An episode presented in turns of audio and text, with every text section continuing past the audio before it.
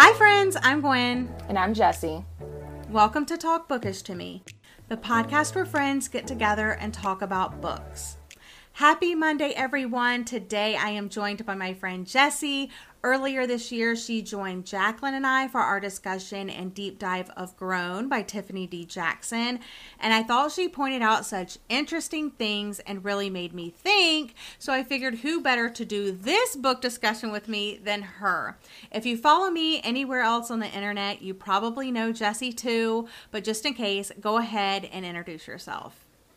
Hi, I'm Jessie, and I have a YouTube channel called Reading with Jess. You can also follow me on Instagram. It's called Reading with Jess as well.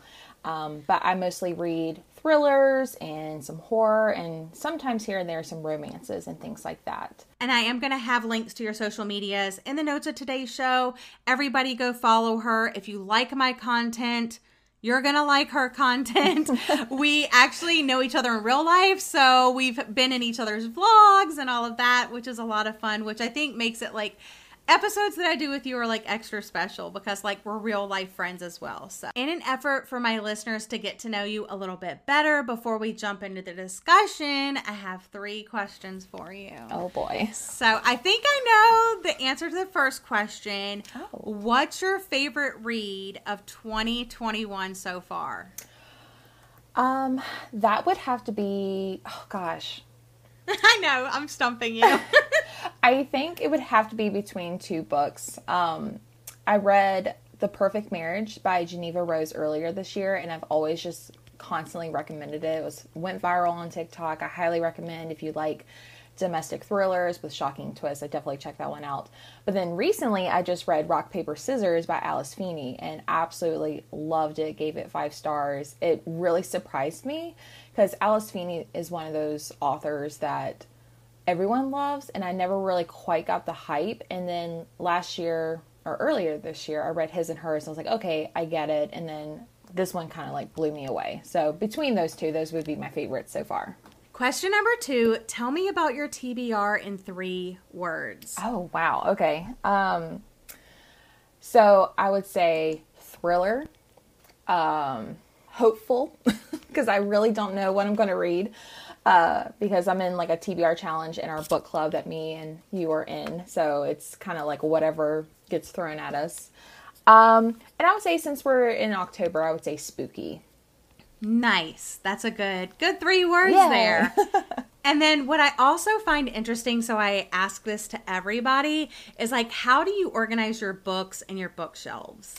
Um, I used to organize it all by color, but my bookshelf has really overgrown. So I actually have a separate bookshelf, which I have all of my like I don't even know how to describe it. I don't want to say favorites because it's not my favorites, but I have like all of my Stephen Kings, including my mom's that she's gifted me.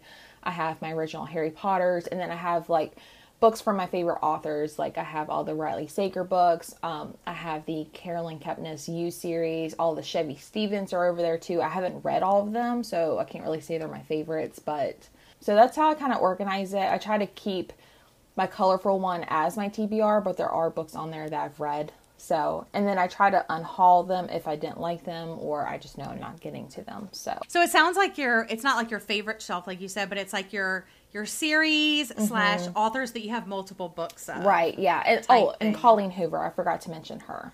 Yeah, of course. Yes, She's on that shelf. Gotta have Colleen Hoover.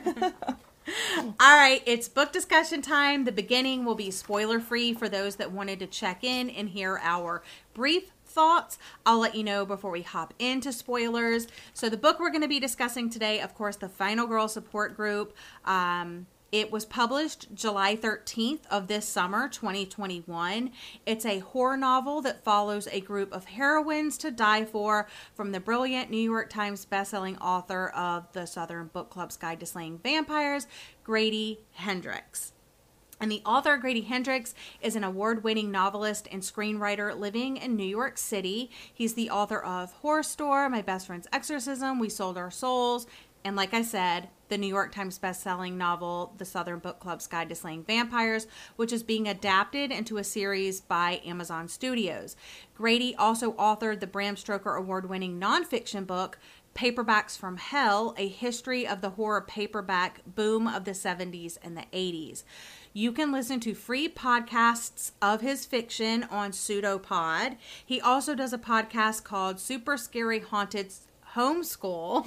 And everything about grady hendrix to me just drips horror and it feels like it's like a genuine passion of his. It doesn't feel like fake or made up or just something he's like slightly dipping his toes into. Like he's all in with horror. So my first question is have you read any other books by hendrix I actually haven't. This would be my first. Um, I've actually checked out the Southern Book Club's Guide to Slaying Vampires, but actually never got around to it, and I didn't want to get charged a library fee, so I returned it.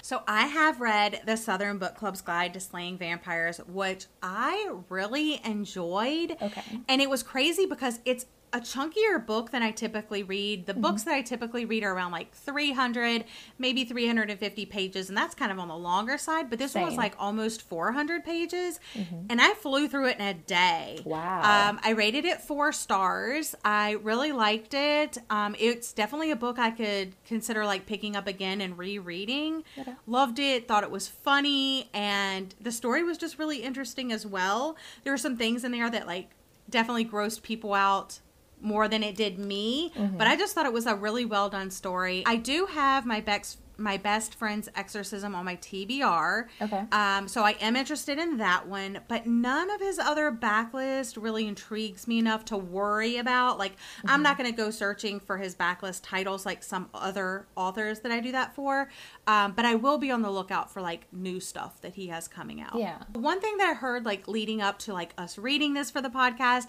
is people were like, if you like slasher movies, you're probably going to like it. If you don't like slasher movies, you're probably not going to like it. So let's just go ahead and get that out of the way. Do you like slasher movies? I grew up watching them. I definitely love them, but I haven't really I when I was thinking about this, I was like, I love slasher movies, but I was like, I haven't really watched that many of like the classic popular ones like Oh. Friday the 13th, Halloween, things like that.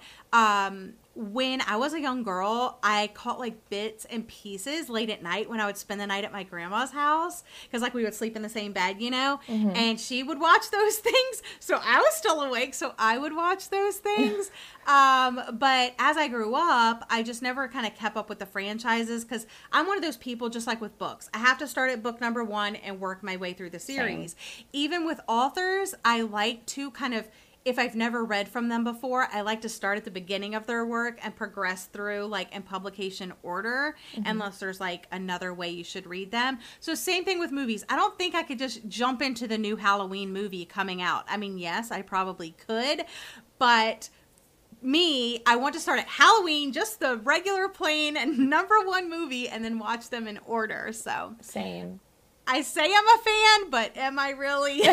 probably not. Well, there's something about like the whole like 80s, 90s, like, Mm-hmm. yes, they're cheesy sometimes, and like sometimes like the sequels are just awful, but that's what makes them Mm-hmm. great about them. And then like I, per, like you, I have not watched any of the newer stuff, like any of the newer Hall- Halloweens. I think the new Rob Zombie movies were the furthest I've went. It's not that I mind watching those mm-hmm. movies by myself, but I just because of my schedule and how busy I am, mm-hmm. I don't have a lot of free me time. My free me time goes to reading books. Mm-hmm. So outside of that, I like to spend it with like friends, my husband, you know, family, stuff like that.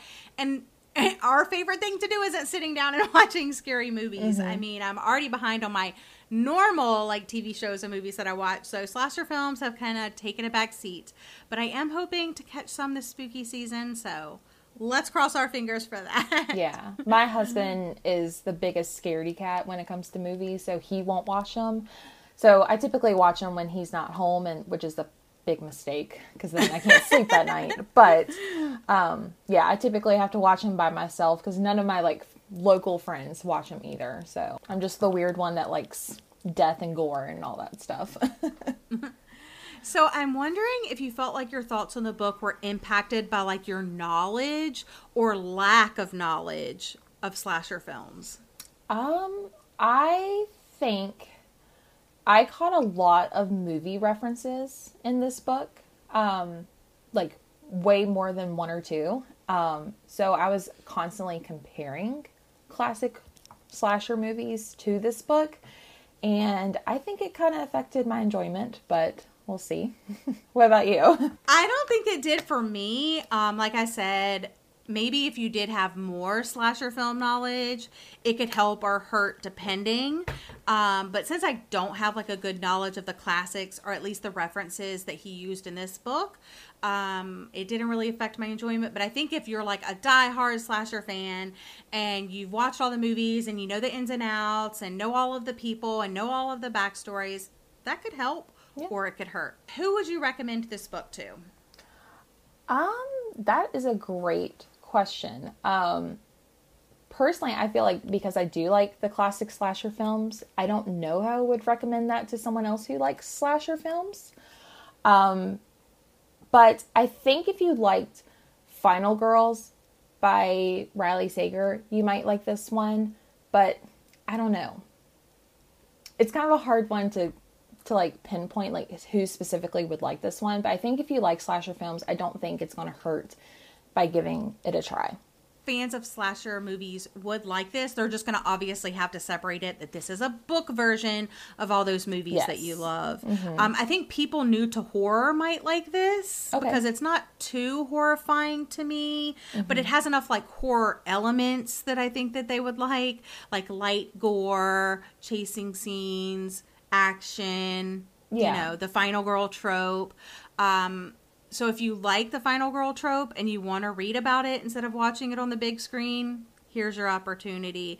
I also say if you're a Grady Hendrix fan and you just want to read all of his books, obviously he wrote this one, you're going to want to read it. I would also say if you are interested in horror, but not like into like the supernatural, paranormal type of horror, um, then you might like this too.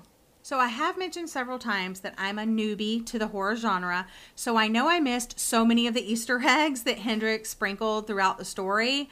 Um, you said you were able to pick up on references of different like movies and stuff like that. So which ones did you like pick up on?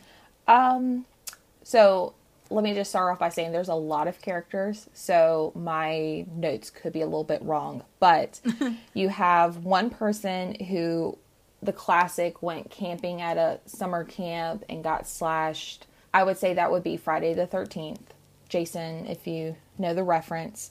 Um, there was one person um, who the murderer was considered the ghost, and I kind of got Scream because of the ghost face reference to towards it. And then you had another one who was um, babysitting, or like their babysitter got murdered. That kind of gives me Halloween vibes um, from the very beginning of Halloween. Let's see. Then you had another person who was like had a weird thing about leather. So I was getting Leatherface, the Texas Chainsaw Massacre vibes out of that one. And then you had another person who kept referring to the Dream Dream King, and I was getting Freddy Krueger vibes out of that one. I absolutely missed every single Really? reference or Easter egg. I mean, there were like it was like reminiscent. You know what I'm saying? But I didn't like know, and I couldn't be like, "Oh, that's like that movie," or "Oh, that's that."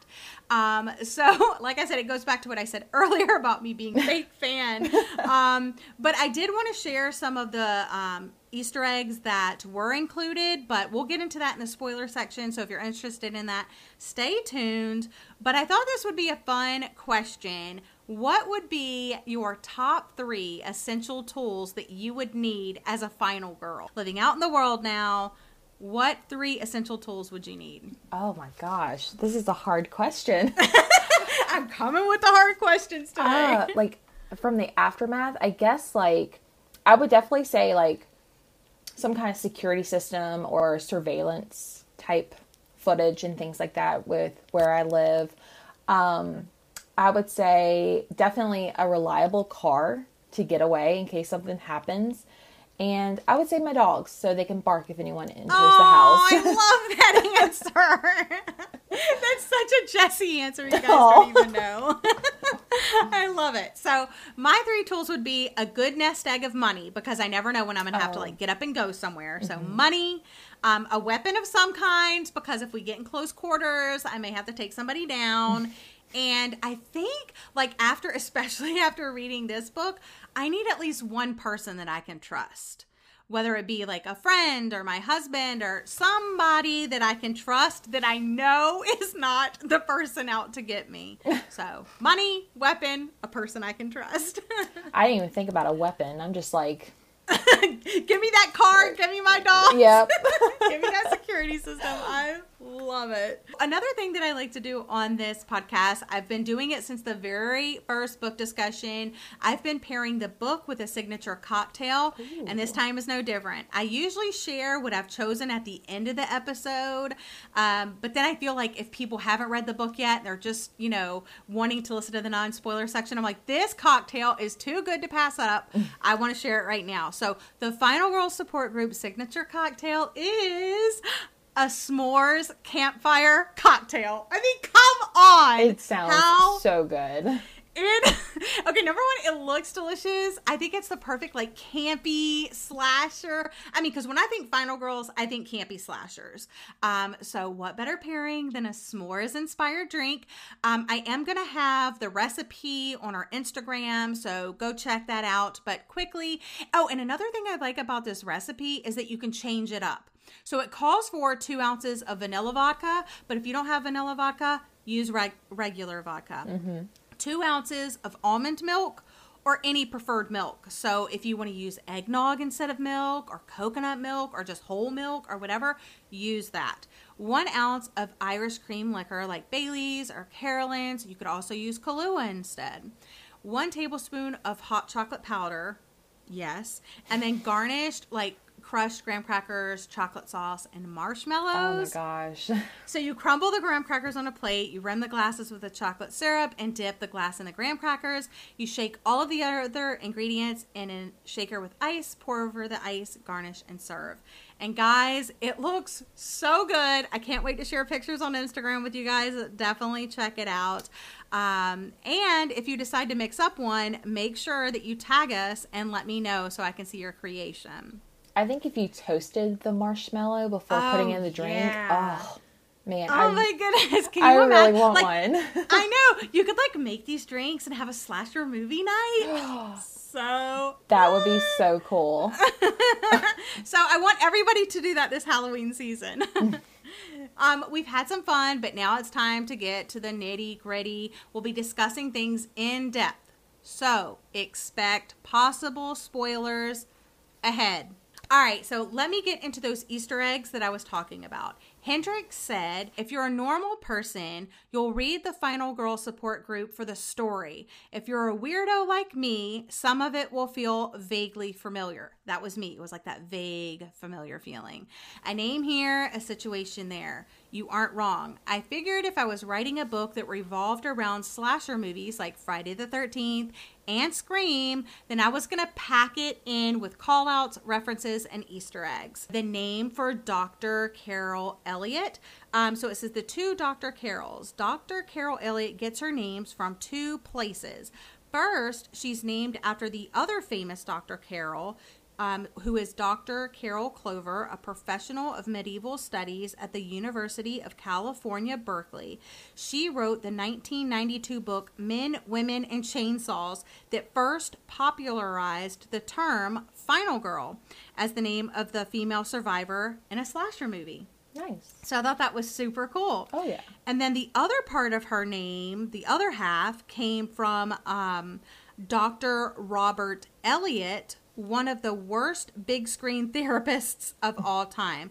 Played by Michael Caine in a 1980 slasher, Dressed to Kill, Caine's Dr. Elliott turns out to be a straight razor wielding, cross dressing killer called Bobby. So he combined their names to tip the hat to the woman who came up with the concept of the final girl while also tipping off readers who've seen too many movies that Dr. Carol, like Dr. Robert Elliott, might have something to hide. All right, the next one is that gnome coming. And this bothered me so much because I was like, I know this is important, but I literally have no idea why. And it wasn't until I saw this um, provided by Grady Hendrix. So between 1975 and 1982, Canadian producers were allowed to deduct 100% of their production costs from their taxes, resulting in about 350 tax shelter films getting filmed north of the border. One of which was Bob Clark's Toronto shot Black Christmas, that was in 1974, which kick started the slasher genre. Did not know that.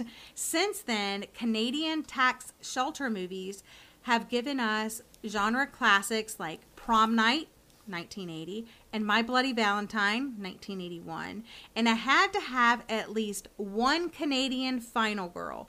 Enter Chrissy Mercer and her homecoming night massacre flick, Gnome Coming. Um, there were also the Santa Claus slashers, and then, mm-hmm. like you mentioned, he's a huge fan of the Scream franchise, and Julia is his small tribute to Neve Campbell's performance as Sidney Prescott in that series. Now, some of the names that he mentioned is in the final chapter of the book. There's like a list of people killed um, in the Camp Red Lake massacre, and he said that he wants to see if you recognize where those names come from. So I looked them up. I could not like do this and not know. So I have the hardcover book, and Same. I'm gonna try to find where it was. Started on page 337 of the hardcover and it went to 338. So it was like Jack Burrell, Brenda Jones, Marcy Standler, Edna Hockett, Julia Gall, Amanda Shepard, and all of those characters were killed in Friday the 13th. I think the first two, maybe the first three, were the first original Friday the 13th, like Jack Burrell, who was stabbed in the throat. Brenda was stabbed in the chest. Um, Marcy was hit in the face with an axe. And then some of the other ones came from like later movies. But yeah, these are all people that were killed off in Friday the 13th movies and stuff like that. I was like, oh, see, I would have, I don't remember like um, actors' names in movies that yeah. well anyway. So when he's throwing these names at me, I'm like, who are these people? so I thought that was very, very interesting. So yeah, there's definitely Easter eggs out there for you to pick up on. Some that I named, some that I didn't. But I just thought that was so interesting, like you said, mm-hmm. how much research he put into this. So now let's get into the characters, specifically the women of the Final Girl support group Marilyn, Adrienne, Dani, Lynette, Heather, and Julia, and the therapist, Dr. Carol. Were there any characters you specifically liked or disliked? Um, personally, I was not a fan of any of them. And as I was reading the or listening to the audiobook, they all kind of sounded the same. So without taking notes and like and again, there's like a bunch of them. I think it's like mm-hmm. seven of them, and then mm-hmm. including the doctor. Yeah, I actually ended up had, having to take notes. I would say Lynette would probably be the only character that I did like, um, but they all kind of sounded the same. I really didn't connect with any of them. I mean, I know I'm not a final girl, um, but I really didn't feel a connection between any of them. But if I had to pick, I would say Lynette. But of course, we're reading through her eyes. Yeah. So. Yeah. What I thought you? she was a wild character to follow. Yes. And she was just kind of I don't even know. Um, I will say I was totally freaked out by Chrissy or Crazy Chrissy, as she was referred to in the book. She's the one where, like, she lived in that cabin in the woods or something like that. And then there was that guy, Keith, which was like basically like her lapdog.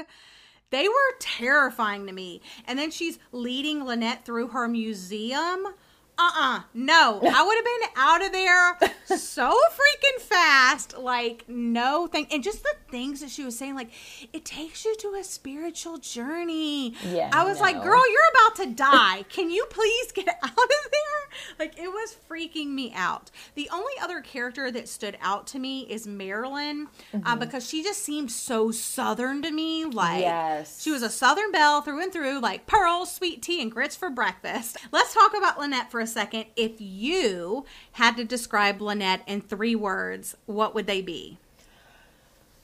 Paranoid, yep. slightly crazy.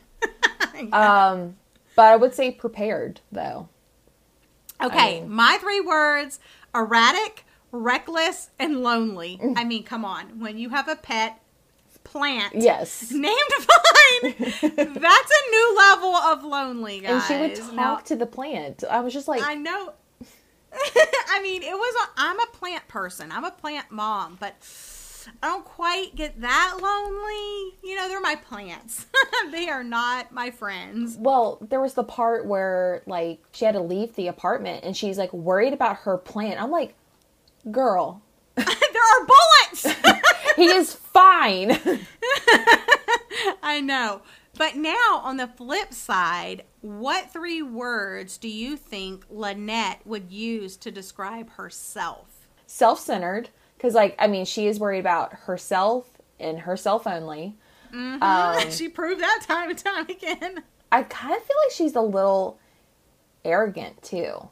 Like kind of like yes, I know I know how to do this and I have a plan A and a plan B and a plan C and like all this other stuff. Yeah, I mean those are the only two I can really think of, but I mean she I mean I feel like those two cover her completely.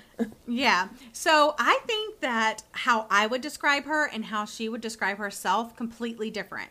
So remember I said that she would describe herself as erratic, reckless, and lonely. I think she would describe herself as smart, cunning, and dependable.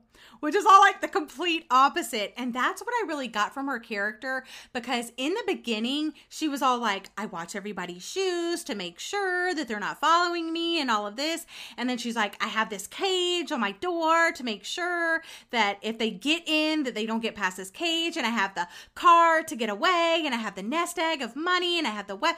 And then when things really got tough, she was like a chicken running around without a head. She was like, Yes. Oh my gosh, what do I do? I was like, girl, I thought you were prepared. I thought you were smart and dependable and cunning. I know. I, I thought the same thing because I was like, you had a plan. I mean, granted, like all of her plans didn't really go to plan, but I was like, you should Right. be thinking on your A game, and she wasn't. she she was a crazy character to follow and she did get on my nerves at times but it was like what made it such a wild ride for me was like following her um, I will agree with you. Earlier, you said a lot of the other characters kind of ran together.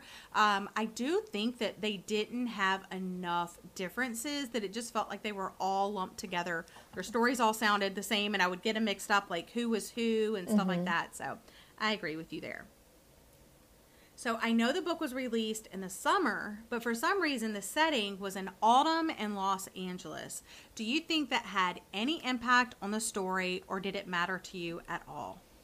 Personally, I don't think it really mattered, but when I think of like slasher films, I think of unless they're at like a summer camp, I think of like late summer, early autumn. So maybe that was why, but it personally didn't have an effect on me.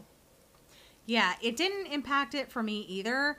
Um, but I had a couple of like brief thoughts about it. So, how were all of these final girls living in LA? I was just like, Yes. I've never heard of. I was like, I've never heard of a final girl in real life other than outside the movies. So, how did this LA town, you know, have all of these final girls? Right. Um, so all of this, you know, living in the same city. Um, also, wouldn't that be a bad idea to corral all of the final girls in one city? That just spells disaster, in my opinion. Um, and Marilyn was definitely Southern, but I don't remember like where she was specifically from. And I don't know or remember if they said where different characters were from, if they just like moved to LA from different places or what. The book was released in summer, but set in autumn. I thought that was a weird choice. Like you said, like campy slashers i think summer. So why not just set it in summer? Mm-hmm. And also i don't know la just didn't fit the vibe for me for some reason. I don't know. Yeah. and isn't autumn in la like any other time of year like warm and sunny? So i'm like did it really did you really have to say on that cool autumn day in la like what? That doesn't even make sense to me. Plot and pacing what did you think about that? I thought the pacing at the very beginning was kind of like all over the place, but I kind of feel like that kind of reflected on Lynette's character because she was kind of like all over the place. But I thought the pacing was fine um, once it kind of like you know set the scene of the story as we got to know the characters and things like that. I felt like the pacing was better. But I felt like at the very beginning it was just like, okay, I feel like I'm thrown into this way too quickly. I was kind of the opposite. I Oh, did think the pacing was great. Um, a tiny bit at the beginning to get us started, but the action pretty much started right away once Lynette got back to her apartment. I hate when books dump a bunch of information and characters on me at the beginning. I just think it's too much. Um, they did introduce them like quickly, briefly to me, but they didn't say like this is Marilyn and she's from this and this is what she looks like and this is her backstory. I hate when books do that. Yeah. because I just feel like at that point I don't know who's important and who's not. So I'm keeping all of that information in. And the way this set it up is it just really told me about Lynette. Like Lynette's the important character, and these other characters may or may not come into play. So I appreciate how the character and their bios and their backstories were included rather at the beginning, whereas the story progressed instead of that huge like info dumping in the beginning. Um, I also really enjoy when books go like back and forth on who done it, and I just I love that because especially if it's a believable back and forth. If I'm just like, you know, it's not this person, but in this one they went back and forth like, oh my gosh, it's Dr. Carol. And then they were like, "Oh no, it's one of the guys that got out of prison or mm-hmm. whatever." And then they started like expecting like each other, and then like I just love that because I was like, "Oh my gosh, it is somebody. Someone got out of jail," or "Oh my gosh, there's a copycat killer," or "Oh my mm-hmm. gosh, it's Dr. Carol," or you know, I really did have every time it switched and said something, I was like, oh, "It totally is." Yeah.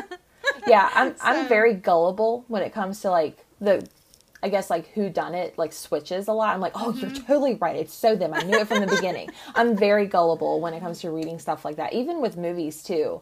I love when it switches, but sometimes there, it's a little bit too much when it does it too much. But I feel like this book didn't overdo it. As far as the writing goes, one thing I heard from other readers and reviewers is that this one didn't feel like classic Grady Hendrix. Um, I'm personally not sure what they mean by that because it's only my second Hendrix novel and this is your first. Yeah, I don't have anything to Um, compare it to. yeah. So, from what I've read, and I basically have picked up two main things about this author. Like I said before, he's a massive horror fan. And number two, he's extremely funny. And this is based on things that I've read online, videos I've seen, like I said, other readers and other reviewers, and the books that I have read. Um, obviously, this is reminiscent of a classic slasher horror, usually seen in movies. So I can definitely see the inspiration. Uh, but it wasn't quite as lighthearted and funny as I remember the Southern Book Club's guide being.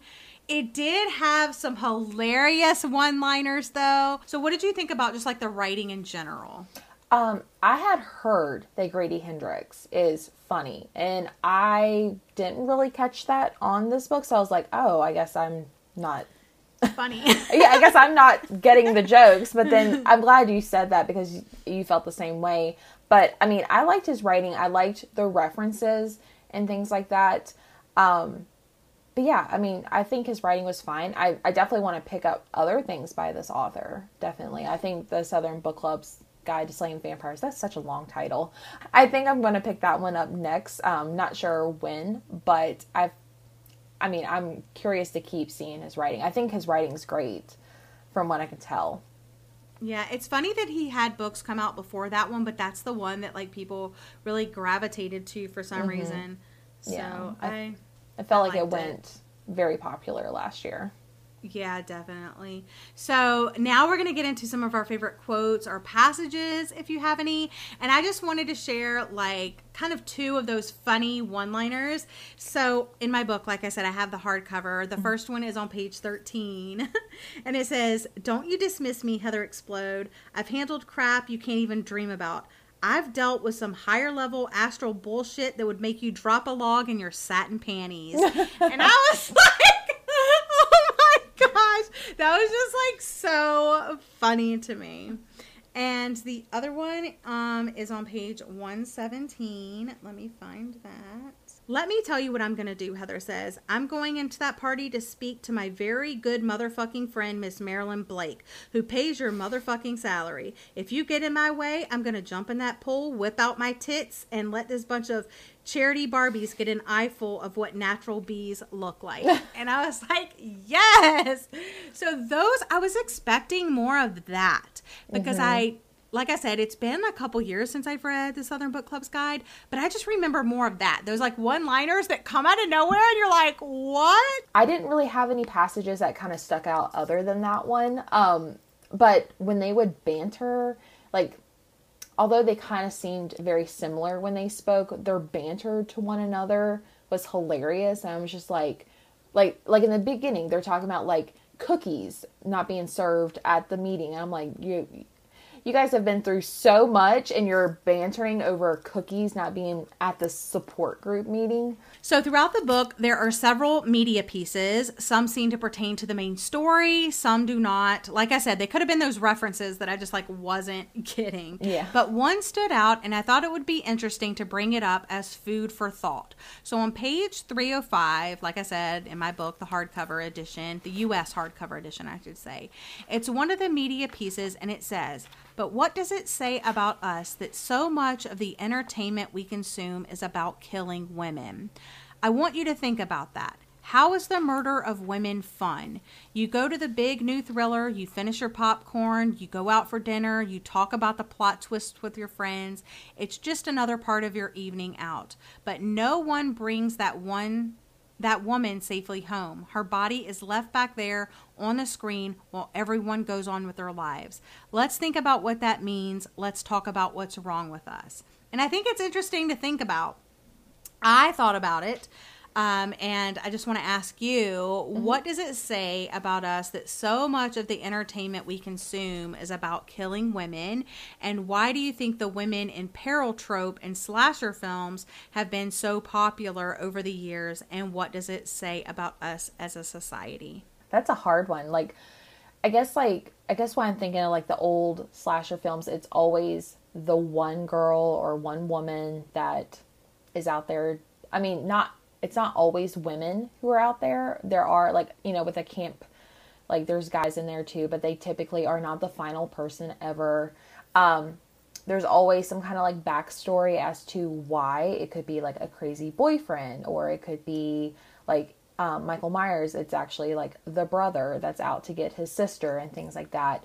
I'm not sure specifically why it it's always women that are the ones that are getting killed, but it could just be something how society pictures us women being vulnerable and like easy targets and i'm kind of glad that the women are not the easy targets and there's at least one girl that makes it out alive yeah. I look at it like two different perspectives. I look yeah. at it like you said, like, is this men writing these movies or these screenwriters writing these movies, like saying like women are the you know, vulnerable ones. They're the ones that can be caught up in these situations. But then, why are they the final girl? Because they outsmarted everybody else. Mm-hmm. So it's also showing that they can be smart and cunning and dependable and crafty and make it out that they're stronger than they appear. Mm-hmm. Also, as an actress, being the final girl, you have the most screen time. So that's pretty awesome. True. I would Very think. true. Um, as far as like leaving the girl behind on screen, like I'm someone that separates fact from fiction.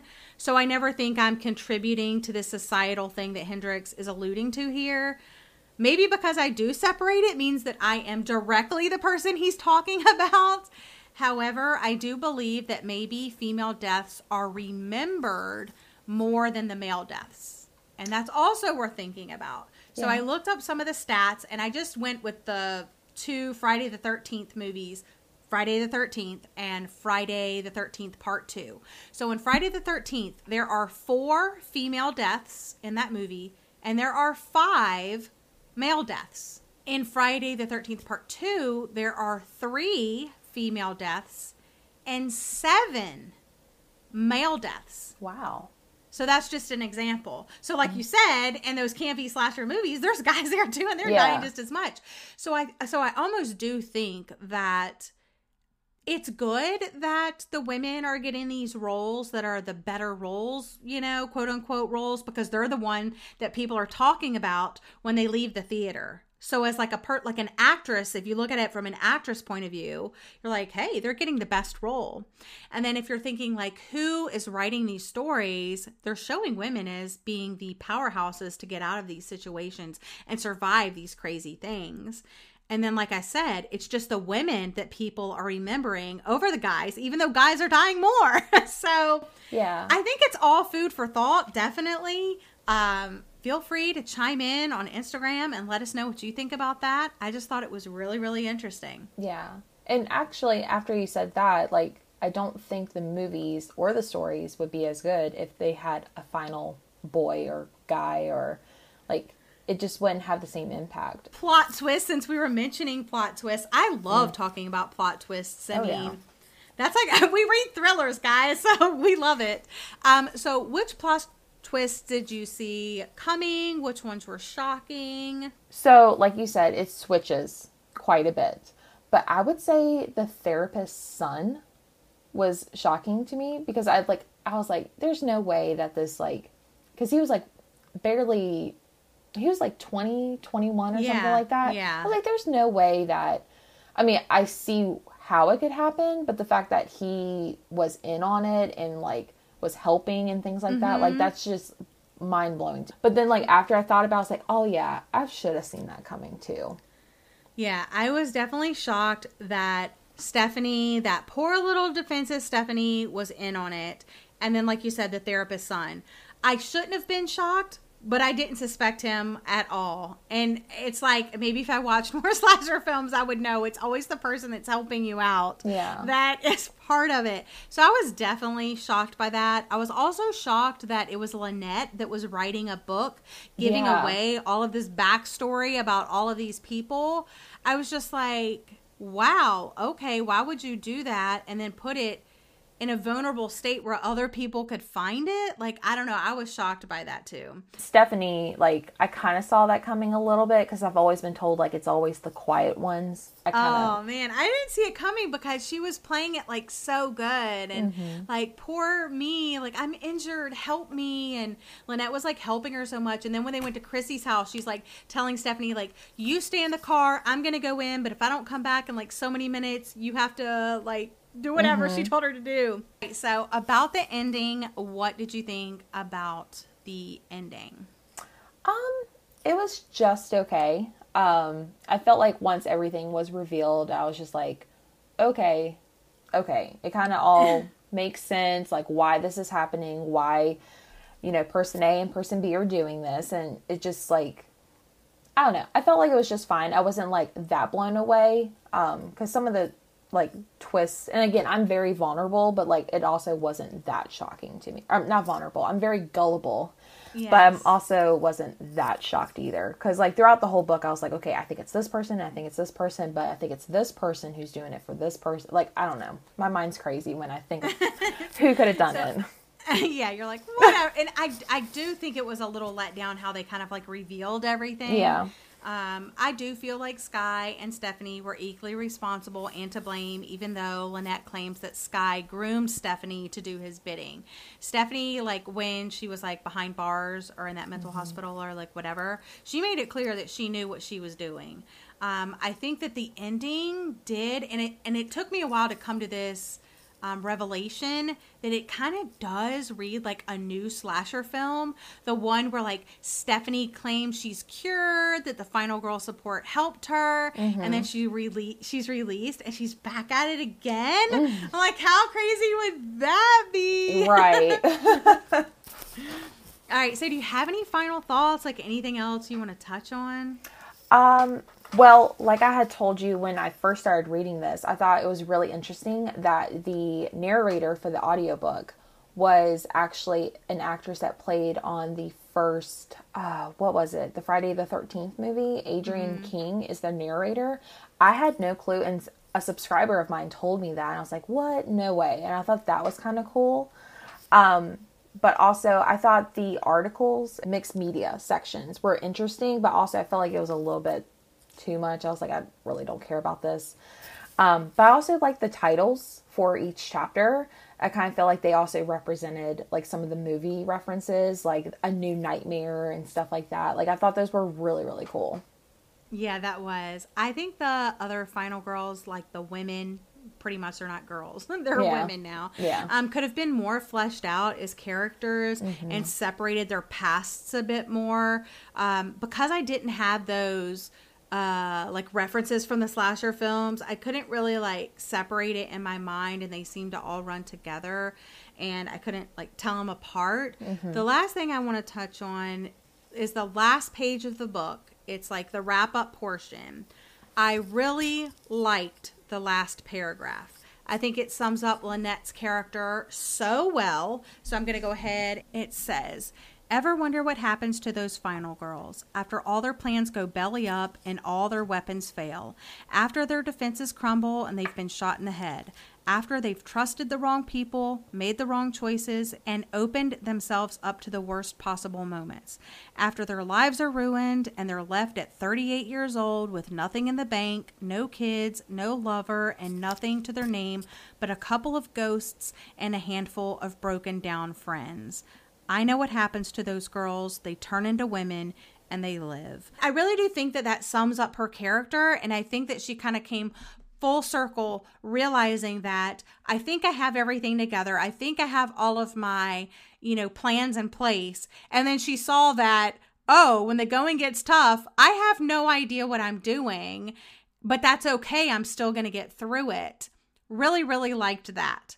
So I did love that final paragraph. However, that one liner right above that, I don't know why I closed my book because I was going to read that too, that says, Stephanie, I say, welcome to the Final Girl Support Group. That should have been the final line. Time you don't really know like what they're doing, like leading up to them the them bringing them in to her, to see Stephanie. You think she's behind bars that they're just there to say, "Ha ha, we caught you. We're the final girls," or at least I did. Um, so if then they would have had that paragraph where Lynnette comes full circle, like I realize it, I know what happens to those girls, they turn into women and they live. And then if they would have said, Stephanie, welcome to the Final Girl Support Group, I would have lost my mind. I feel like it But would have had more like- punch to it. Yes, exactly. So it dulled that great line Mm-hmm. and putting it before because you're like, now I still have this paragraph to read down here. Yeah. So it should have been flip flopped, but I will excuse it. I will excuse it. It kind of like if it was flip flopped, it kind of would have left like on a cliffhanger almost. So, what's your rating? How did you enjoy the book overall? And is there any other book or movie that you would compare it to? Um, okay, so I have been debating on this, but unfortunately, I'm going to have to give it a two star. I wasn't really a fan. Um, and honestly, I think the narrator is like one of the biggest reasons I really could not stand the narration on audiobook for it. I tried to read it physically. I feel like I was getting even more confused with the characters and their dynamic and what was going on. So I went back to the audiobook. Um, so maybe if you read it physically without the audiobook, you may enjoy it. Um, also, I was constantly thinking of all of the movie references, and I kind of felt like I was kind of losing the originality of the story. But I can respect Hendrix's I guess like salute to all the classic films and things like that. I don't know. I kind of wanted something a little bit more original, but I'm going to blame most of my low rating on the narrator of the audiobook. So, Although you make a really good point about that, that it was, I mean, like I said, I don't have those references, so I Mm-hmm. wasn't picking up on that. And maybe that's why I enjoyed it more than you did. True. Because I feel like if I do pick up on things in books, like if you pick up on something that annoys you, it's something you've dealt with before and you're like, that's not right. Or, Mm-hmm. Yeah. Mm-hmm. you know, or you're trying to make all these connections.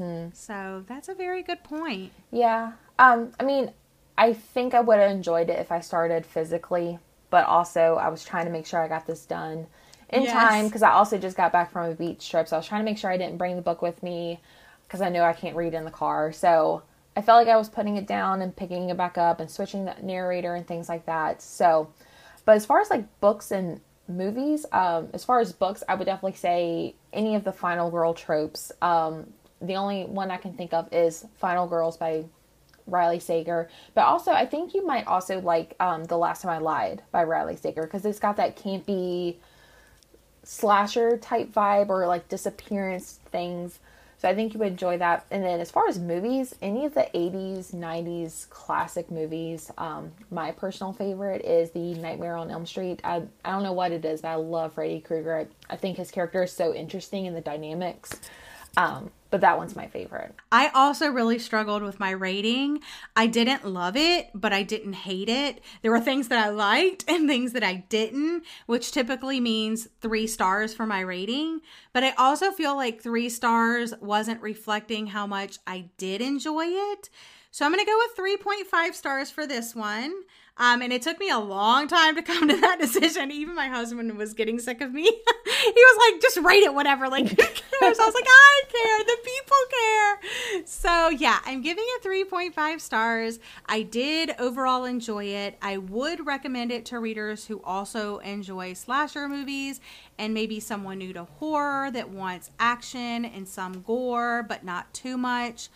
I don't have any good movies that I would compare it to, but it definitely has me wanting to watch some of those classic 80s slasher films that it references.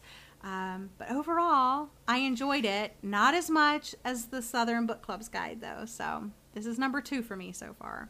That concludes our discussion of the Final Girl Support Group by Grady Hendrix. It also happens to be the last book discussion of the year, Thanks for joining me today, Jesse. It's always a pleasure chatting about books with you. Thank you for having me. I love coming on here. Goal to have four new book discussions next year, and I already have a few books in mind. Follow me on Instagram at Talk Bookish Podcast, and you'll be the first to know which book discussions I'll be doing next. If you'd like to be considered as a special guest in an upcoming episode, fill out the guest interest form found on Instagram at Talk Bookish Podcast or email me at talkbookishpodcast at gmail.com. As always, I appreciate all listener feedback. Leave a review, and there's a chance I'll share the review on Instagram. Reviewing the podcast, sharing it with friends and family, and tuning in bi weekly for new episodes helps the podcast grow. If you'd like to suggest a topic, you know where to find me. Don't forget to check out the notes for links to the book, the author's website, and of course, links to Jesse's social media accounts. Until next time, happy reading!